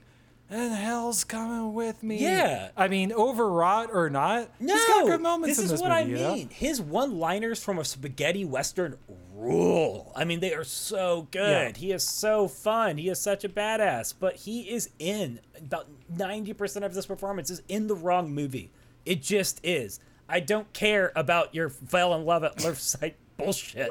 I don't care about you struggling with your wife's like opium addiction. I don't care, John. I don't care that you're covered in red goo and it's raining on only you, as we've always talked about. Those scenes are so bad, and he's at the center of them. And this is what I want. This is the last thing I say. This is why I wanted. I, I hinted at earlier. I don't know if that's his fault. I honestly think that's a writing problem. I honestly think that's a muddled production problem. And I I do wonder if part of it still, especially since he's gone on to declare he directed this movie like a psychopath, I do wonder if part of it is also a self-importance problem where he just like wanted to make an epic and that wasn't what the project was. And he just like misunderstood the goal. Um, because there are some scenes too where his acting is quite frankly poor. Whew, I'm done. If you guys want to I've- crucify me, go ahead. But I feel how I feel. I have a follow up. I have a follow up question, but first I, I want to, you know, just like debate rules. Like I just want to make sure that no, we, no, we Nick follow already got to say protocol his here. piece. Don't want to hear from that Nick, clown. Nick, wh- Nick, do you have any? Do you have any thoughts? Any? any what what uh, is it that what is it to that Doc speak? Holliday calls Ringo as he dies? A muffin? What does he call him? I can't remember. I don't remember. I, I, I just know if it was remembered about- going, Johnny, you were just too high strung. I don't remember what he calls it. yeah, Nick, you're that. too high strung. Okay. Well, I don't know who's well, high strung in one, this conversation. one, wrong. Got him. Got him. got you, Dang Mike. it. That's that's it. I okay, I will give you I think the scenes that especially we all don't like, which I think the scenes where Wyatt is with Doc are cool because like Wyatt Earp is supposed to be like the stiff good guy Superman lawman, so I like that contrast. And I like when he's just being a hero one-liner blaming people. That's all cool. And really, the scenes that suck are the scenes where he's either with Maddie, who's a character who just seems designed off the rip to make you go, I don't like her and I want this scene to be over, or Bill Paxton is Morgan Earp, who is the weakest member of the roster. So it feels like he's carried by the better members. Like when he's interacting with Curly Bill or he's interacting with Doc Holliday, I think he's all cool. And then when he's interacting with Maddie and he's interacting with Morgan, feels less cool. Yeah, Sure. and I think that's In that sense, he's kind of like the straight man middle center of the movie, right? That it's he's kind of the least. It's like the Batman problem, where it's like he becomes the least interesting part of the movie Sure. because all of the side characters and are so interesting. Um, I could I could see that. Well, but- Mike, Mike, what were you gonna say? Well, I, well, one, I, I would like to just protest the, the fallacy of saying he's good in these scenes, but not but not in the these other ones. When these other ones are sixty percent of the movie that he's in. Um, I do. I mean, he's in all the weak Nah, ones. Anyway, nah, uh, nah. but whatever. We'll just move on from that. We'll just be like, oh yeah, that's valid. Anyway, um, I, I I do think, and again, I don't know how much to blame him for this, but it, it is hard when you're in a movie and you're like, well, you're out acted in the really great scenes because there's just like Val Kilmer there. and That's not your fault. But then when you're with a weaker tier of performance, you're not. You also don't elevate the weak scenes. You know what I mean? And I don't really know what to do Sure. with that. He's not pulling up the scenes that don't work as well, but it's like, well, at least Kurt Russell's in it, so it's better than. I I don't feel he ever. I ever said that, but he also isn't um, being on par with like the truly great performance of the film, which is Val Kilmer. Which again, I'm not going to hold that against him. I think Nick was very astute to point out that some of this is just contrast bias. He's going up against one of the best like performances of any character in any western ever. It's not his fault that it's noticeable that he's being acted off the scene, right? Um, in fact, the script is probably doing that intentionally because they want to highlight how cool of a character Doc Holliday is. But I, I do think it's at least a little damning that he, as a star actor, and he is, and I love him, does not elevate scenes that he's in that are poor. And I, I don't know Sure. what to do with that. Yeah, I can I can You buy heard that. it. I can buy that. You heard it here first. Mike Overstreet doesn't like Kurt Russell. Thinks he's a trash actor. I did have one um, follow up question, Mike. So Uh, also, one thing we didn't even mention in the production hell that was this movie, at one point, Kevin Costner was attached to Yeah. direct and star in the movie. Um, things went south, and that's actually why he made Wyatt Earp, which unfortunately I haven't seen. Haven't either. Which makes me unequipped to answer this question. Nick, have you seen it? No, but I was going to bring it up in Stray Thoughts, but we can just talk about it now. That they were released at a similar time, and this being too long of a movie at two hours and 40 minutes, that movie's three hours and four minutes. Jeez. Which is why. So, so the only thing I wanted to bring up here, I just had the thought experiment question. If you just took this movie, and, and obviously this doesn't really work since, like we've like we've been saying, Kurt Russell direct basically directed it. But if you could basically just take this movie and swap out Kurt Russell for Kevin Costner, better, worse, or the same? What do you think? I think it's the same, and this is where I, Yeah, I I, think it's- will. I will. you think it's writing. Yeah, I just don't think anyone's gonna make the bad scenes in this movie that much better. Um, and that is the one thing I'll give to not being too hard on Kurt Russell. Is it's just like I think he's great in the scenes where he is clearly in a spaghetti western. I, I think it's awesome. I just think he doesn't do that enough. Sure. For the record, I also think it's the same, but weirdly for kind of a different reason. I think as a testament to how inconsistent the tone of the movie is, Kevin Costner, I think, would have been so much better in a lot of the quiet drama yeah, scenes. sure. But he would never, if you think about, I'm, you know, tell them I'm coming, hell's coming with me. He never would have sold that No. on that level, right? I watched him He try the that energy. Untouchables, and it, it's not good. Uh, anyway, Man, uh, untouchable slander. I love The just Untouchables. Casting strays out of nowhere. and I think he's great. He actually is, elevates the somber scenes of the Untouchables. But I think when he tries to go to eleven, Kind of a similar way, When he yeah. tries to go to eleven, you're right. He's not an actor who can do the Michael Biehn. Like, that's just not what he does. Um, so yeah, Unfortunately. yeah. Uh, okay. Uh, I just have a couple small things on what doesn't work. I'll just I'll just run through these real quick. Um, Mike, ironically, this was actually a movie where I, I I wrote down a note that I didn't necessarily love the score. I think the score itself is actually really good. I think it has a very 90s problem. It's ironic how much I'm praising this movie as a 90s movie, but also sort of berating it. Um, it does have a very 90s score problem, which is frankly just dramatically overplayed. There's a lot of scenes that I was like, man, I feel like this scene would have been great with like no score or very minimal score. But it, it has this kind of early 90s thing where it's like, we got to shoehorn in a very emotional score for a lot of these scenes, Sure. right? And some and there's certain scenes like I, I keep going back to that death scene. I, I just Yeah, can't help it it. looks but the- bad, that's why. The, the Paxa death scene, um, very mel like the whole freaking five minute scene. There's this very melodramatic violin score behind it that I'm just kind of rolling my eyes the whole time. Um, just in general, I think it, there's an overplaying problem. Again, kind of a '90s problem, uh, but you know I'm okay with that. Uh, I actually originally had this in Stray Thoughts, and maybe this will just act as a nice little segue. But I, I ran out of room, so I snuck it up here. Someone says in this movie to Wyatt Earp when they're trying to convince him to become a a lawman, they say, "I've never seen a rich man without a guilty conscience." I just want to put it on record. I'm not totally sure if I agree with that one. I feel, I feel like if there's anything happening in America right now, it's like we maybe have quite a few rich people who seem to be sleeping very well at night. So, uh, you know, I'm just not sure if I'm I, I buy the the logic on that one. Um, again, probably should have been a straight thought, but I just wanted to sneak it in for why it doesn't work. Anything else? Why this movie doesn't work? What holds this movie back? Everything just keeps pointing back to it never really picked what it wanted to be. Yeah. Yeah, Yep. I think that's the the cardinal sin of the movie. And I, I guess one last thing I will say, and then we'll transition to stray thoughts, is the, the the one kind of weird caveat to that point is that I think it also does make it weirder, which kind of aids the cultness of it. Sure. I think it makes it more fun to talk about like 30 years later because it is so idiosyncratic. You know, it's not Unforgiven, which is just exactly what it sets out to be. Obviously, it's a better movie, but in a weird way, a movie like Tombstone is more fun to talk about because it's so wild. It's so wild in its approach, if that makes sense.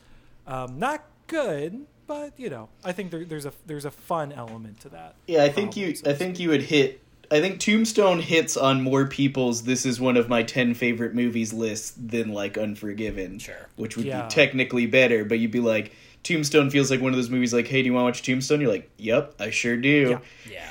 Do you ever sit down and want to watch Unforgiven? Probably not. Nope. 100%. 100%. Uh, cool. We're going to take a quick break and then we're going to come back with some stray thoughts.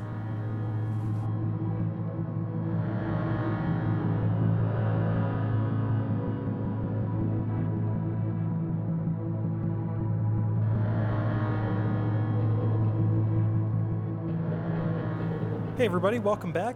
In this part of the podcast, we have each prepared uh, five stray thoughts. Uh, we'll just kind of go around the circle. You know, we'll do me and then Mike and then Nick, and uh, we'll just blast through these.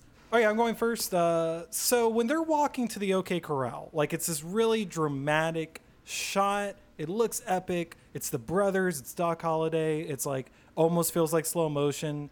Everything's great the way that they look back at the randomly burning building in the background to me felt like a mystery science theater 3000 thing where like i had the commentary in my head where they're saying like why is that building burning? How long has that been like it, like they themselves seem to be reacting to it like it's a random arbitrary part of the background. So i just wanted to shout that out. I don't know why that building's on fire. I don't know it seems to the characters as well to be just a random occurrence in the town at that moment. So shout out to that building on fire. Great times there. Also, side note, I would I would love an actual Mystery Science Theater 3000. Oh, it'd be a great movie for it. Yeah. Watch through. Yeah. That'd be that'd be a really Yeah, good yeah. one. I don't think they ever did do it for the bigger movies like this, but I think that would be just just a lot of fun. Uh, Mike, why don't you go? Uh, here, I'll just read it as it's written. Uh, true straight thought in the strayest of thought form. The Cowboys is a shitty name for a gang and a football team. Speaking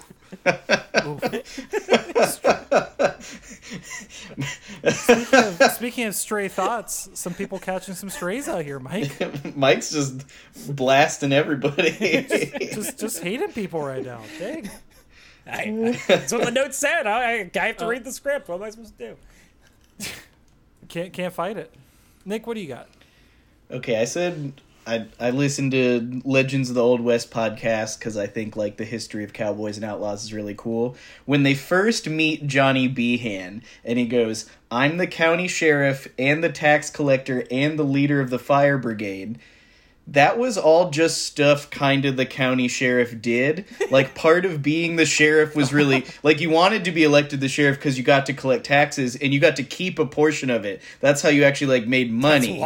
So like deputy sheriffs wouldn't make a whole bunch of money and they'd have to walk the beat, but the sheriff collected taxes and kept a portion of it and it was his job to also be a tax collector. So I just thought it was funny that he's like I'm all these things that are really one thing. It would be like if I said I'm the president and also the commander in chief, and someone was like, "Yeah, that's Of, that's the right, that's the exactly. Yes, you did that. I didn't know that actually. That's really funny. Shout out to that character too. Great slimy bad guy. Yeah. Uh, good time. Yep, it is. It is. Uh, this is just uh, this is just a little query for the table.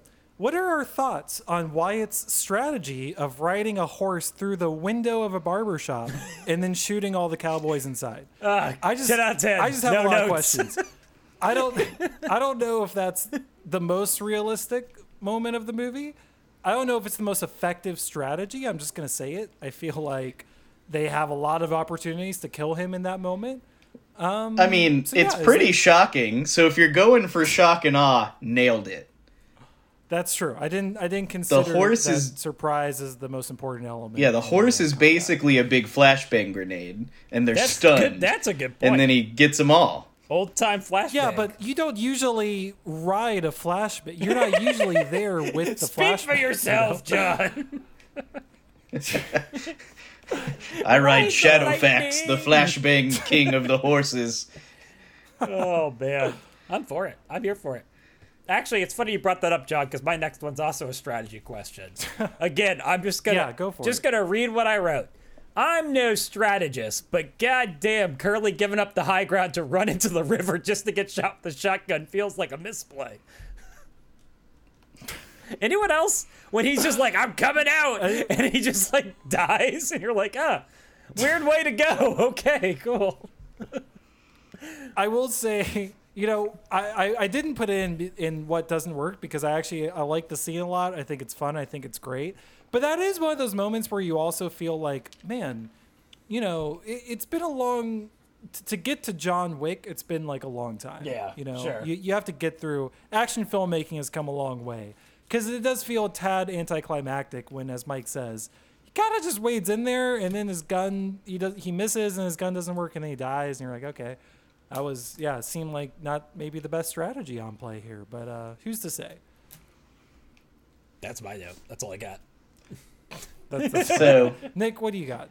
So more more like real facts that I just think are interesting that turned into legend that turned into the movie.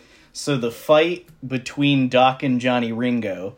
So the Cowboys did have Curly Bill and Johnny and they were leaders, but Curly Bill wasn't the one A leader of all these outlaws historically. He was just a leader. And Johnny Ringo, hmm. they don't actually know a whole bunch about, but they did find his body in the mountains, or that like mountaintop grove, and they found him with a bullet in his head. And most hmm. people think he killed himself. But legend led to, well, Wyatt Earp and Doc, they had this big gunfight, and they obviously went back and dealt with Johnny Ringo as well. And that just kind of became an offhand legend that then turned into that cool scene. That's so interesting. as the as the keeper of the knowledge in this circle, um, how much do you like? How much do you buy the the legendary side of all of these stories as opposed to the by the facts side? Are you are you all in on this, Nick? Do you do you sign off on it? So there there actually are a lot of things that I think they got right. Um, Okay. f- funny enough, like one of the actual things that they know about is that that offhand comment from uh, what's the oldest brother? Um, Uh, Virgil. Virgil, the the comment from Virgil or from Wyatt when he goes, "Put Doc on the street howitzer because he's less likely to be twitchy." That comment did happen, and people heard it to like give Doc the shotgun. So that's a real thing that happened on the way to the lot near cool. the I'll- OK I'll- Corral. But I wouldn't have thought that. historians have also said that they wanted Doc to have the shotgun because he was a sorry ass shot. So it was like give him Oh, a no, shotgun wait a second. because he might hit something if you give it to him.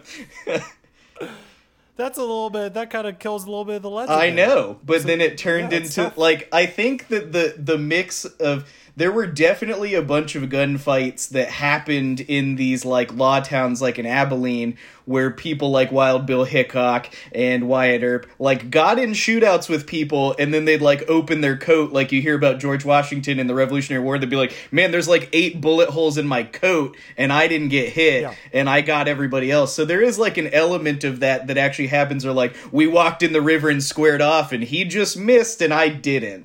So I think like Yeah. That like becoming the legend like it usually gets bigger, but a lot of times it'll be like I got in a gunfight with one person and they didn't hit me and I hit them and then the legend goes I got in a gunfight with 30 people and I killed them all with 6 bullets. But like, Like a game of telephone, right? For Where sure. It becomes yeah.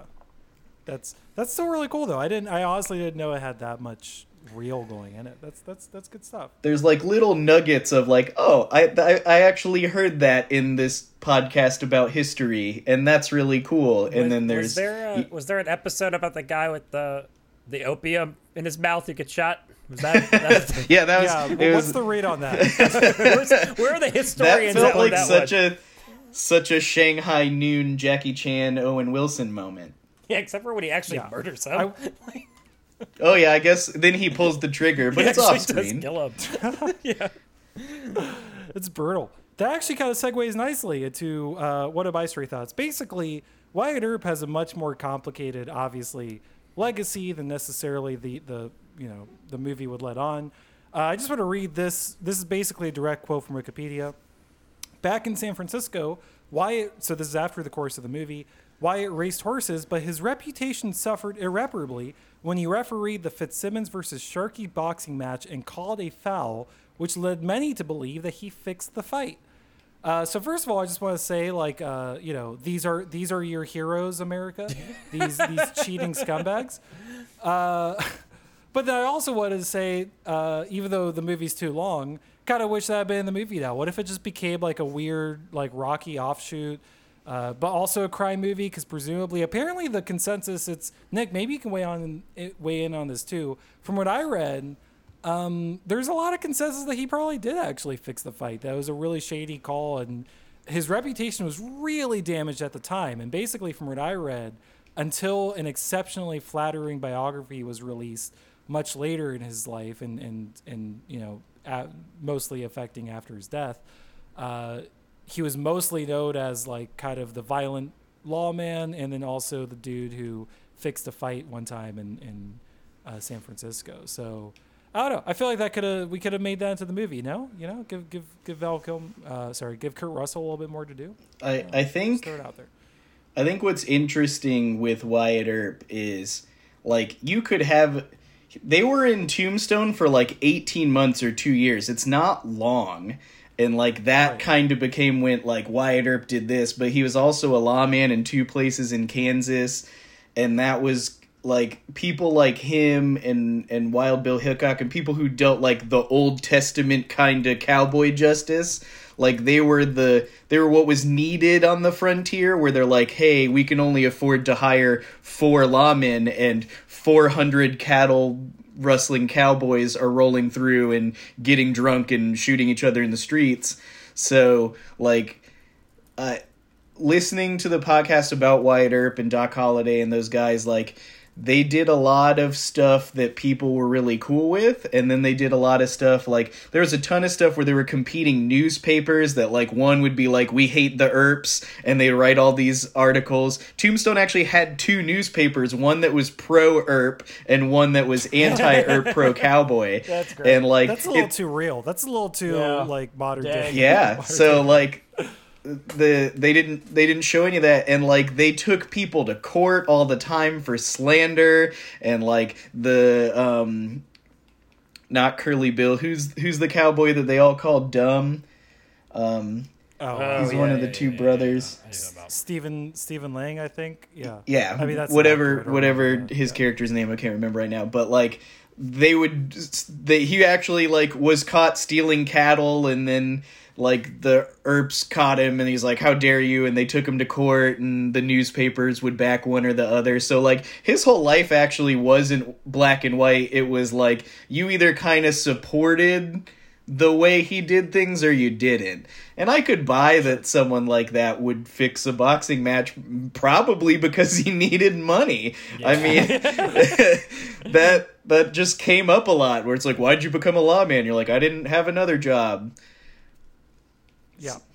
It's fascinating. It's fascinating stuff. Uh Mike, it's your straight thought. It's funny you brought this up earlier, John, but uh, I wrote this quote I've already got a guilty conscience. Might as well have the money, too. And next to it, I wrote dash John Divine's memoir.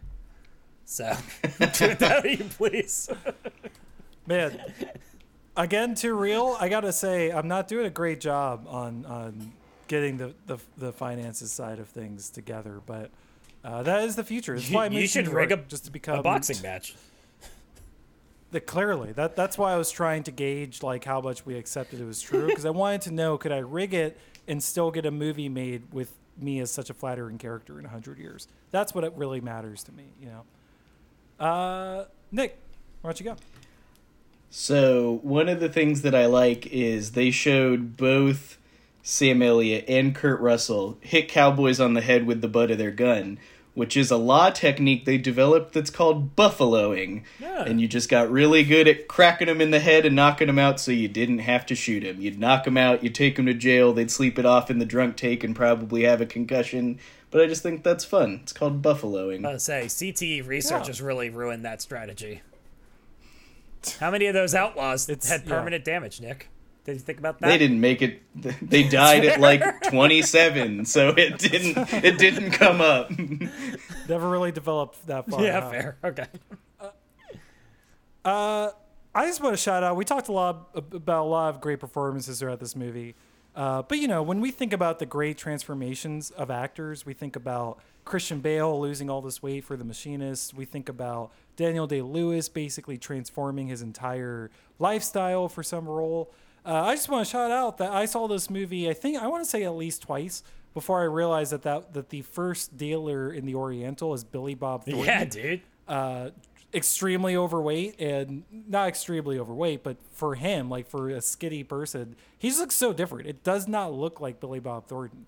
It's so weird. And every time I watch the movie now, I'm just really caught off guard by the performance because I'm like, oh yeah, that's Billy Bob. What the what the what's going on there? How'd that happen? This is a, Shout out to him. this is a freebie, and I guess I'll just move it up. I'll just make this one of my my straight thoughts, but this is a freebie. Um, Yeah. yeah. He a- ha- was told to ad lib all of his lines in that scene. His only instruction was to be a bully. oh yeah. That was it. kind of impressive. What a what a pro. Yeah. We need to do we need we need more Billy Bob in uh, Did- in America these days. Do you think Kurt Russell ad libbed like slapping the snot out of him? By God, I hope so. I, hope hope he actually. Is that whole scene just ad libbed? Because if so, awesome. no? who- If so, he's one of the all-time best. Uh, I'm gonna go with this actor. Yeah. because he really just lets that one. He really just flies with it, you know. Yeah, I mean, and yeah, absolutely. Uh, uh, Nick, The Cowboys historically did not wear red sashes. God, that's good to know Dang it. because I was thinking the whole time like that's the dumb. Like, there's no way they would actually do that, right? Like, I had that thought at some point. Yeah, everyone just kind of like- knew who was associated with who, but I also really like that element of the movie to be like, yep, these are clearly the Cowboys. the Cowboys. yeah. From a from a storytelling. I'm standpoint. Batman. Okay, sorry. Unrelated. Uh, speaking of Batman, this is my last stray thought. According to Val Kilmer, screenwriter Kevin Jarre insisted the actors real, excuse me, wear real wool costumes in accordance with the time period. In the birdcage theater scene, Kilmer says the thermometer on the set read 134 degrees Fahrenheit. I don't believe that. Kilmer suggested jokingly that was the reason Doc Holliday killed so many people. He wore wool in the summer in the Arizona territory, and that must have made him mad. Uh, I don't know if I accept Kilmer's No. um, no, character dead. motivation at that point. I also don't think there was 134. They'd just be dead. I don't think that's true. Are you suggesting melted. Val Kilmer could lie? No. Arizona hit 120 this summer, and it was the hottest month in Arizona history. All I'm saying is he's a liar. That's Yeah. it. At any rate, uh, shout outs to those actors uh, wearing wool costumes. Good times. Shout outs to crazy directors too. I guess. Love that. that. seems like one of those things I'm glad we moved out of. I'm just like, this is not necessary. Never been necessary. Those those were the real days of filmmaking, Mike. Bunch of bunch of weaklings now. You know that was the greatest generation. Truly. That's true. Um, like, again, just gonna read this as I wrote it because I can't be held accountable Yeah. if I'm reading from my own script. I think that's how that works. Even Um, though you wrote it. Even though you wrote it, yeah. The Law and Order political platform was better in the Wild West when it referred to simply having to take a man's guns after he murdered someone just to give them back later. Yeah. Yeah. When he's like, when there's the shootout in the street, he's just like, this is a Law and Order town. Gonna have to take those guns. I'm sorry about that, son. And you're like, what? I like how he's so apologetic too. Like they're they're just all kind of they're like upset. He's like, "Sorry, it's the rules. You'll get him back." It's like, "What the what? Dim be the rules. Tough times." I'm glad you brought that up because my last stray thought is they showed a scene in the movie where Virgil Earp is enacting a rule where you can't carry guns in town, which was already a rule before they got there. like he didn't do that. Like that's actually a rule in a lot of western towns, usually because there's a whole bunch of cowboys and stuff getting schmammered in saloons and they're like anything we can do to not like People getting shot. have them have a big gunfight. Like that was just already a rule. On that note, we're gonna take a quick break, come back, and discuss uh, some elements of the movie a little bit deeper.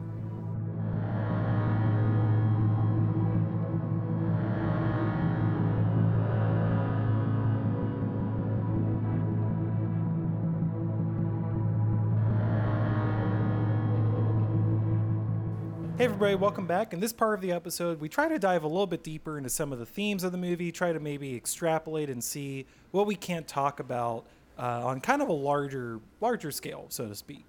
Uh, this one's a little bit tough because, in a sense, I think we've kind of keyed into it a little bit, this is a wildly erratic movie, and mostly it follows with the tendencies of Western movies to be a little bit black and white in, in how they approach things. Where I think there is some grayness in the movie, but broadly speaking, I think it it it has a sort of approach that is very, you know, as compared to let's say for example, one year before this movie, um, we've already referenced it a couple times, but Unforgiven was released, and where that movie had, I think, arguably a more forward-thinking approach to the Western genre. It brought a lot of that gray morality. It brought a lot of those big questions, interrogations of the dra- of the genre and the themes of the genre, so to speak. I think this movie is a little bit more tonally standard to Western morality in terms of it's it's kind of just good guys and bad guys. The good guys are at worst borderline anti-heroes, but you know, broadly speaking, they, they kind of always do the just thing. Um, and the bad guys, for the most part, are depraved, bloodthirsty lunatics. They might be really engaging depraved, bloodthirsty lunatics, but they're still depraved, bloodthirsty lunatics at the end of the day. Um, I guess what I'm curious about, and I can sort of just throw it to you guys and see if you have any thoughts on it, is what that says about westerns, I suppose, to a certain degree, and then also what it means that we don't. Well, and maybe this is actually just the question in of itself: is do we have movies like this anymore? And what is this kind of what does this say about how we approach these kinds of big budget movies? Um, a few different questions in there. I guess, Mike, do you have anywhere to go on that? Any thoughts on that? Yeah, I mean, I, I think, uh, gosh, yes, uh, yes, we still have dualism in our cinema, especially our big blockbuster um, kind of cinema. I mean, this is the framework of uh, movies we've done a thousand times on this podcast. You know, go back. Let's talk about Pacific Rim, right? Pacific Rim is not trying to uh, create complexity and nuance within the aliens invading us, right? It's there's good guys, they're bad guys. Exterminate the bad guys. That's the answer to our problems today. Go watch um, a Marvel movie, right? And that's gonna be ninety percent of the time. Think of Doctor Strange. It's like, what is the motivation of the villain of that movie? It's not anything complex. He's got green eyes and he's bad, right? And he wants to kill everything. So he must be stopped usually with force. So this is, I mean, this is, I think, a, a duality that's as old as time. But, but what, what I think is really interesting about it with these kind of films is it's not even so much the blockbuster as it is uh, something we've like touched on a, a thousand times already, which is just like the comfort food quality of these kind of movies. Um, we were talking about rewatchability, and we were talking about like which one do you want to throw on with a group of friends. Um, there is something so unbelievably comfortable about a movie that is not going to ask you to engage in, you know, a lot of complexity when it comes to its moral worldview or its ethical worldview. Um, there's something that's really cool about turning your brain off and just knowing by, uh, as we have praised in this movie, by knowing by what red gear they're wearing, about what side they're on, and what needs to be done with them, right? That is comforting. And if we're looking for a way to turn our brain off and just watch something senseless, there's something that I think is very is very I want to say fun. I don't know how to say it. There's something that's very that, that gives you what you want in that regard, right? Um, Yeah. now, that being said, is that necessarily good for you know the humanity? um, is that good for? Uh, is that like something that we're even grappling with? I mean, and will continue to grapple with in the history of storytelling. Of well, what do those stories lead us to do when we come across like people that we other in the world, especially as like bad guys? How easy is it for us to think of you know Afghanistan as the Wild West and uh, to go in there thinking we're the good guys and they're the bad guys, and that justifies us doing just about anything to like, you know, bring order to the world. Like these kind of themes, we, we always want to act like don't seep into us, but they do, right? Um, so that, that's I think what you have to grapple with with with movies like the western, right? Is there is a part of it that rules, which is that I can just shut my brain off, laugh with some friends, and really enjoy a movie that's not going to challenge me or convict me or make me provoked in some way. But at the same time, I do think we have to constantly grapple with um, their simplistic worldview and, and where we actually like let that kind of uh, become part of how we see the world too. Sure. And and I would even also add that like the the the important thing is the recognition that the simplistic worldview presented is inherently unrealistic. And and like realizing how I, I started to reference this in the stray thoughts, I decided to sort of wait because I knew we were going to get into it later. Um, based on what I read, you know, according to his memoirs and everything he said later, Earp himself took a very like everything we did, we did because we had to do it and we didn't really want to approach to like his own history. Whether or not there's a certain, you know, he, he's probably motivated to say that on a certain level by a lot of things, but it does start to kind of help you grasp the sense of, you know, what the, the portrait presented in, in this movie, you know, there's nuance that's missing there, right? And there's, there's complications that are missing there. And, I think that is the only the only thing that's dangerous about these, if you can if you want to use that word, is when people can take this this kind of media in and start and that starts in fact er, impacting your worldview to a certain degree. And I'm not saying that is what it's not one to one that that's what happens, but I think that's the only part where I get wary is the idea that people can ingest this enough to where it becomes how you look at the world when it's not really accurate, even to the Wild West, which is you know which is a truly singular crazy moment in history, but still had nuance that is missing here. Um, Nick, what, what what are your thoughts on that? I think the this falls in the same genre of movies like John Wick and Taken, the revenge film. Yeah. A lot of a lot of the Hong Kong cinema stuff is revenge film. You killed my blank master, brother, sister, wife, everybody. Therefore, I get justice by killing you back. I think that's like a Yeah. pretty standard theme for a lot of stuff. And and I could I could see you don't want people to take their machine gun to Chipotle. But I think people also like like to think of there's also the counter of like, oh, if someone did this awful thing and then they go to court for 14 years and then this other thing happens where like there's something there's something simple about being like the good guy just Old Testament justice took care of it. Hmm. And I think like that'll that's a pretty common theme in movies. And it's probably appealing a, to people. yeah, it probably appeals to a lot of people of of a, a simpler worldview. Yeah. Sure. Well, I think I think that's yeah. I mean, I think, I think that's spot on. I mean, it is. It's a fantasy in that regard. Of wouldn't it be nice to live in a world where someone could just get things done? I mean, that's kind of like what we talk about with like the fascism of Marvel movies, right? Which is like, well, what's the fantasy behind Marvel? It's wouldn't it be nice if all this chaos in this world was tied to like a bad guy and there was someone strong enough to punch that guy in the face, and then it just goes away, and it's like that's great. What a wonderful world to live in. Um, that's not reality, and I think I think yeah, I think that's the complication of it all.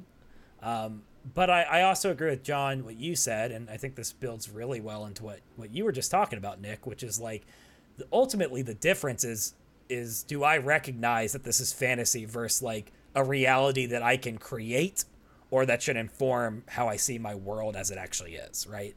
And I think most people, you know, can do that. They can kind of be like, this is just an escape, right? To live in this this space where justice is meted out immediately and fairly and justly and whatever else. Um, but there's always that part of my mind for the people who can't and who think like who look at something like Tombstone and be like, that's the way the world should be, right? Um, I think that's where I, I get the queasiness. I, I, in fact, I think John Wick is a better example because like Sure. we all we talked about this in our John Wick episode. We're all like, well, yeah, he should kill all those people. And you're like, someone killed his dog and he killed like 500 individuals. And you're just like, this is not how the world should be. This is not the world you want. Uh, but while you're ingesting it, it feels right and just. And that's alarming. There's something like alarming about that. You know what I mean? I do think the interesting thing with Tombstone and really like the West as it was not even that long ago, basically 120 years ago was kind of like the end of the West, like just before World War 1, which in the grand scheme of history isn't that long ago. Yeah.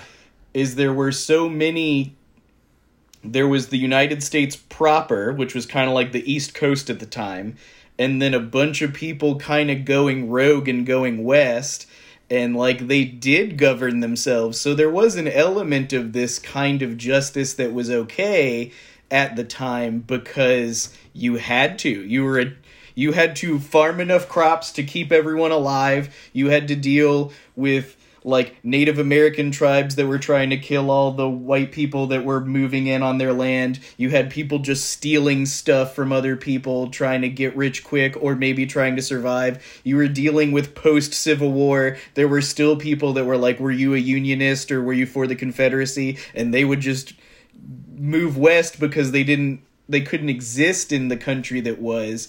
So it is interesting as a period piece where there was a time in history where you go, yeah, it kind of made sense for lawmen to be more like the Earps in this movie, and now you don't want that to apply because the world is modernized so much and now people can be in contact and there's not like the same level of like oh i can just go to the grocery store to get food. It's not like a, I need to farm a certain amount of crops and i hope the weather doesn't turn so i think like as a social commentary it's really interesting when people put their that in their mind space now because i i agree it shouldn't be that way now but there was a time not that long ago where there was a wild frontier where people wanted to read stories about adventures which was yeah. basically what these stories about lawmen and outlaws was yeah. And I think it's even kind of on the same line. It's so fascinating to realize that, like, people, you know, th- this is a commonly returned to theme when you look at the history of, of the Wild West and stuff. It's so funny to realize that it was such a short period of time, right? It was it was it was such a flash in the pan moment before things got developed enough out there for you know the normal law and order that we associate with um, with society, but also uh, there was enough people out there that you were having these kinds of encounters in this kind of situation. That was really like, you know, you could even say as small as a, a five to 10 year window. At most liberal, like a 20 to 25 year window, but the edges of that are already getting pretty, pretty tough. And it's just so weird that, or it's not weird, but I think it's so telling that, you know, we can then have 30, 100 odd years, 120 odd years of continued art and and storytelling based on this small window. That's how much that that situation sort of holds sway over our, our consciousness. You know that people think about that that being in that kind of environment, even if it's so unusual and so different. I think there's an a partially there's an allure to it. You know, there's a sense of like looking past the negatives of it and, and the practical like having to to fight for your own food is obviously you know is obviously not ideal but um, but there's something that I think about like we're saying that black and whiteness to it that that simpleness to it uh, I, at I, least in terms of how we perceive it that that appeals to people. So, sorry go ahead. I think like yeah, I think the the what we see as like the West in this era was basically like 1870 something, like right after the Civil War to like 1900, 1902. So it's really yeah. 30 years made this thing, but I think people are drawn to this genre because like there's not there's not really a chance for like you and I, you can't just be like, I'm gonna change my life and go make it on my own. I'm gonna go mine gold, or I'm gonna go open a saloon in a place that's not even a state. I'm just gonna do that, and like, there's there's not a wild frontier anymore. And I think like that's what allures people to this genre.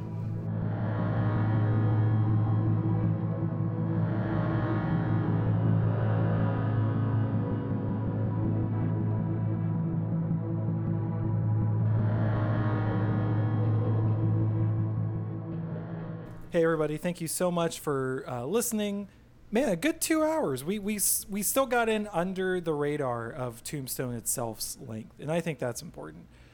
Um, we do have a final question prepared for each other, but before that, we want to let you know on next episode we will be discussing Ocean's Eleven, the 2001 remake by Steven Soderbergh, uh, starring, of course, George Clooney, Matt Damon, and Brad Pitt maybe the most rewatchable movie of all time. If you haven't seen it for some reason, high recommendation on that one.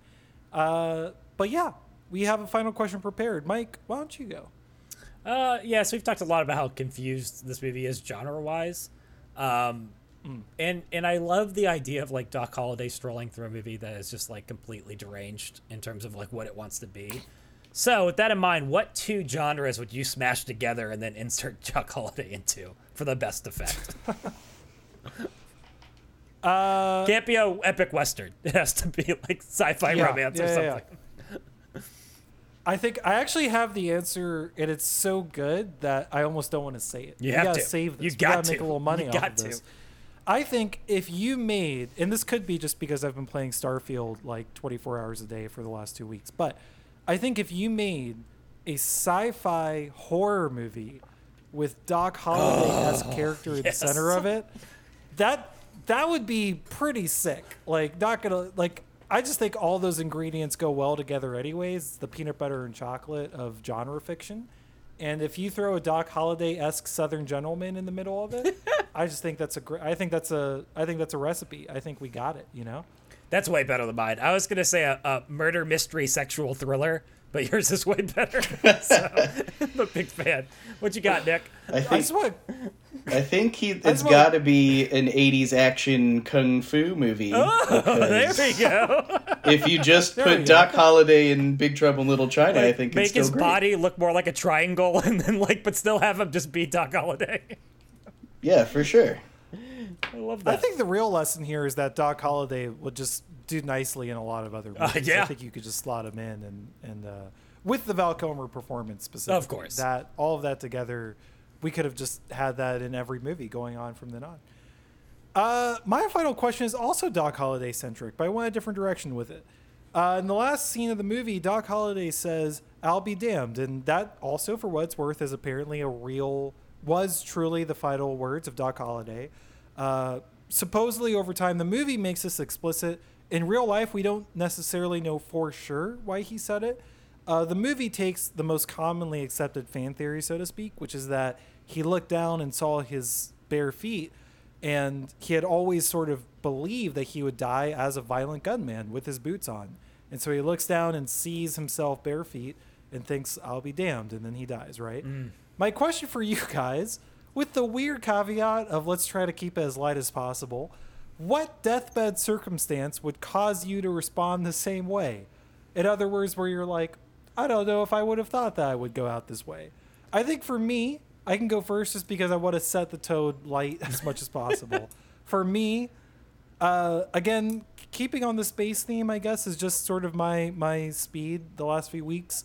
I'll be disappointed. I'll be a little bit disappointed if I die on planet Earth. I'm just gonna say it. If I'm not in space, if I'm not in a colony somewhere on a on a space station somewhere, something like that, it'll be a little bit of a I'll be damned moment. I, I really feel like, you know, with if technology keeps increasing, no reason why that can't be the future. So uh, that that's what I'm really hoping. That I would be disappointed if I die on planet Earth. Is what I'm trying to say. That's a big bar. Um, I think mine is probably listening to John describe Super Smash Brother tournaments to me. Like if I died in the midst Man, of one of those conversations, I just I'll be damned. Except for The it's kind sad of part is I'll be trying to well, I think, I'll be trying yeah. to keep you keep you alive. Yeah. I'll be like Mike. Mango's uh, in top eight tomorrow. You got to pull through, buddy. You'll be like, I can't. I'll be damned. I'll be damned. It did, it did, I it think did go down. I think I might have misunderstood the question though, because I actually think that's how I will die. I think that's literally what's gonna happen. you just predicted. that's really what's gonna go down. I It's always, tough. I always Tough knew for, it ended tough like for this. you, not so tough for me. wow, Nick, any thoughts?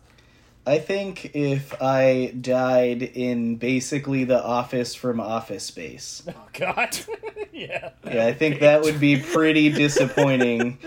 Because it'd be a That's- that's similar situation to like the Super Smash Brothers. You'd hear someone being like, "And I was setting up my Halloween decorations and blah blah blah blah blah blah," and then you just die and you go, "I'll be damned," Oh, and just damn. croak under the that, fluorescent huh? lighting. We really do go alone, huh? Man, well, on that on that sunny ending, uh, thank you all so much for listening. Nick, thank you as always for joining us on this one. Do you feel like we did did your one of your favorite movies justice? I had a blast, so I think we did great. Kurt Russell slander aside, I think we got it. Um, Mike, any closing thoughts on Tombstone? John, I'll be your Huckleberry. There it is. There Oh, it is it I'm Daisy? it. Does I'm he call him a there. Daisy?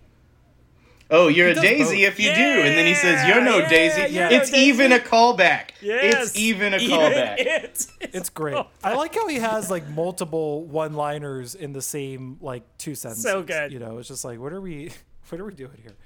Tombstone, great movie. Thank you all for listening. We'll see you on the next episode. Take care. Annihilation!